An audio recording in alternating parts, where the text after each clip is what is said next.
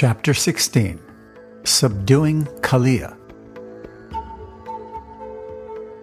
When he understood that the water of the Yamuna was being polluted by the black serpent Kaliya, Lord Krishna took action against him and made him leave the Jamuna and go elsewhere, and thus the water became purified.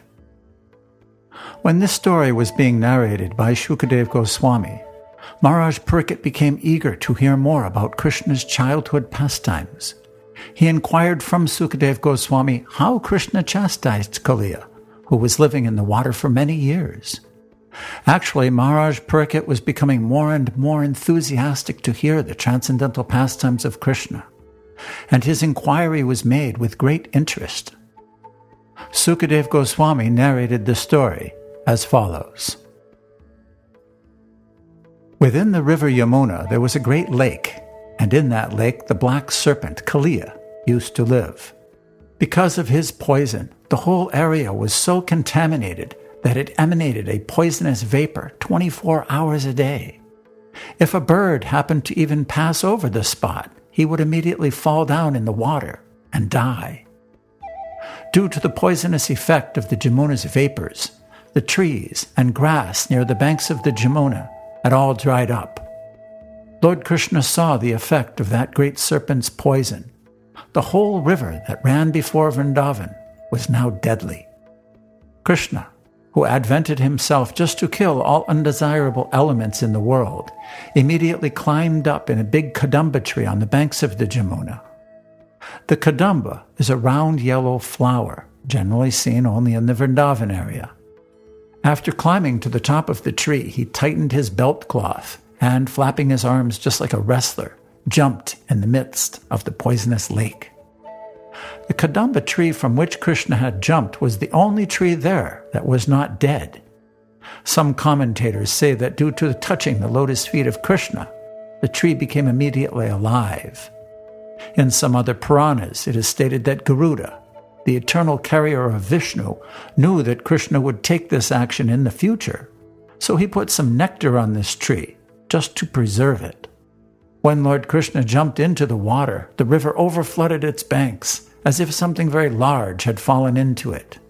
This exhibition of Krishna's strength is not at all uncommon, because he is the reservoir of all strength. When Krishna was swimming about, just like a great strong elephant, he made a tumultuous sound which the great black serpent Kaliya could hear. The tumult was intolerable for him, and he could understand that this was an attempt to attack his home. Therefore, he immediately came before Krishna. Kaliya saw that Krishna was indeed worth seeing because his body was so beautiful and delicate. Its color resembled that of a cloud, and his legs resembled a lotus flower. He was decorated with srivats, jewels, and yellow garments. He was smiling with a beautiful face and was playing in the river Yamuna with great strength. But in spite of Krishna's beautiful features, Kaliya felt great anger within his heart, and thus he grabbed Krishna with his mighty coils. Seeing the incredible way in which Krishna was enveloped in the coils of the serpent, the affectionate cowherd boys and inhabitants of Vrindavan immediately became stunned out of fear. They had dedicated everything to Krishna their lives, property, affection, activities. Everything was for Krishna. And when they saw him in that condition, they became overwhelmed with fear and fell down on the ground. All the cows, bulls, and small calves became overwhelmed with grief, and they began to look at him with great anxiety. Out of fear, they could only cry in agony and stand erect on the bank, unable to help their beloved Krishna. While this scene was taking place on the banks of the Jamuna, there were ill omens manifest. The earth trembled, meteors fell from the sky, and the bodies of men shivered. All these are indications of great immediate danger. Observing the inauspicious signs, the cowherd men, including Maharaj Nanda, became very anxious out of fear. At that same time, they were informed that Krishna had gone to the pasturing ground without his elder brother, Balaram. As soon as Nanda and Yasoda and the cowherd men heard this news, they became even more anxious. Out of their great affection for Krishna, unaware of the extent of Krishna's potencies, They became overwhelmed with grief and anxiety because they had nothing dearer than Krishna, and because they dedicated their everything life, property, affection, mind, and activities to Krishna. Because of their great attachment for Krishna, they thought, Oh, today Krishna is surely going to be vanquished. All the inhabitants of Vrindavan came out of the village to see Krishna. The assembly consisted of children, young and old men, women, animals, and all living entities. They knew that Krishna was their only means of sustenance.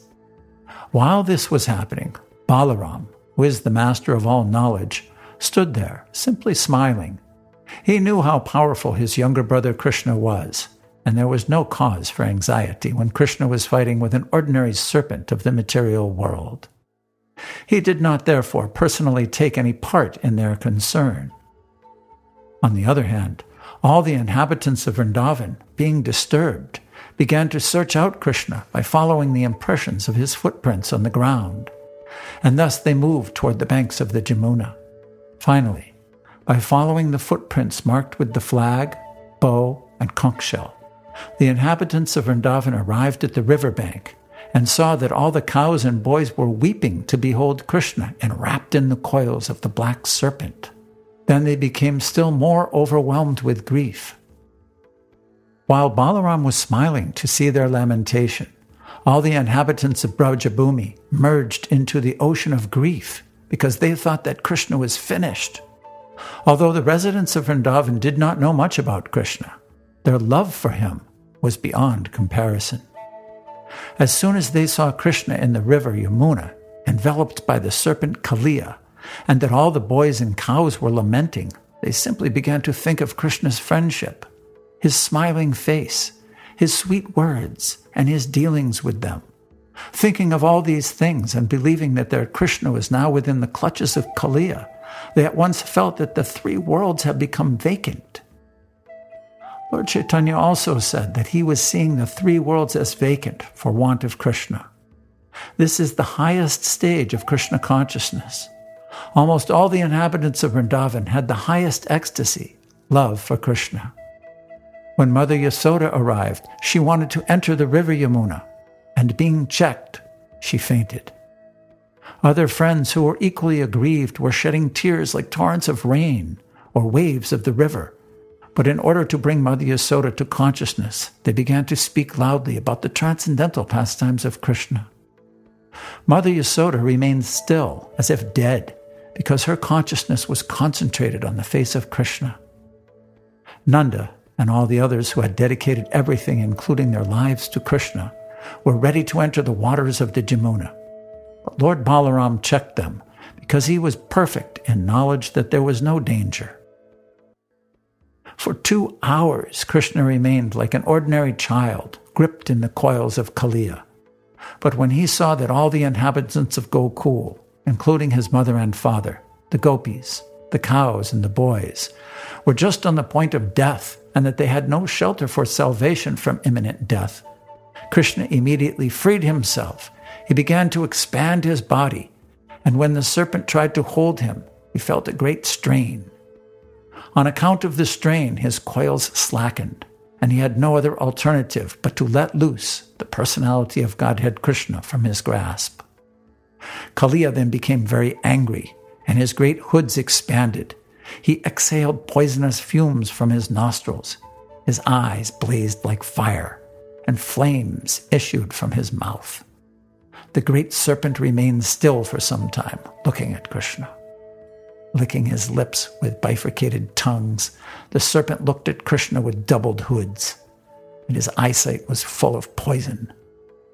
Krishna immediately pounced upon him, just as Garuda swoops upon a snake. Thus attacked, Kaliya looked for an opportunity to bite him, but Krishna moved around him. As Krishna and Kaliya moved in a circle, the serpent gradually became fatigued and his strength seemed to diminish considerably. Krishna immediately pressed down the serpent's hoods and jumped upon them. The Lord's lotus feet became tinged with red from the rays of the jewels on the snake's hoods. Then he who is the original artist of all fine arts, such as dancing, began to dance upon the hoods of the serpent, although they were moving to and fro. Upon seeing this, denizens from the upper planets began to shower flowers, beat drums, play different types of flutes, and sing various prayers and songs. In this way, all the denizens of heaven, such as the Gandharvas, Siddhas, and demigods, became very pleased. While Krishna was dancing on his hoods, Kaliya tried to push him down with some of his other hoods. Kaliya had about a hundred hoods, but Krishna took control of them. He began to dash Kaliya with his lotus feet, and this was more than the serpent could bear. Gradually, Kaliya was reduced to struggling for his very life. He vomited all kinds of refuse and exhaled fire. While throwing up poisonous material from within, Kaliya became reduced in his sinful situation. Out of great anger, he began to struggle for existence and tried to raise one of his hoods to kill the Lord. The Lord immediately captured that hood and subdued it by kicking it and dancing on it. It actually appeared as if the Supreme Personality of Godhead Vishnu was being worshipped. The poisons emanating from the mouth of the serpent appeared to be like flower offerings. Kaliya then began to vomit blood instead of poison. He was completely fatigued. His whole body appeared to be broken by the kicks of the Lord. Within his mind, however, he finally began to understand that Krishna was the Supreme Personality of Godhead, and he began to surrender unto him. He realized that Krishna was the Supreme Lord, the Master of everything. The wives of the serpent, known as the Nagapatnis, saw that their husband was being subdued by the kicking of the Lord, within whose womb the whole universe remains. Kaliya's wives prepared to worship the Lord, although in their haste their dress, hair, and ornaments became disarrayed. They also surrendered unto the Supreme Lord and began to pray. They appeared before him, put forward their offerings, and anxiously offered respectful obeisances, falling down on the banks of the Jamuna. The Nagapatnis knew that Krishna is the shelter of all surrendered souls, and they desired to release their husband from the impending danger by pleasing the Lord with their prayers. The Nagapatnis began to offer their prayers as follows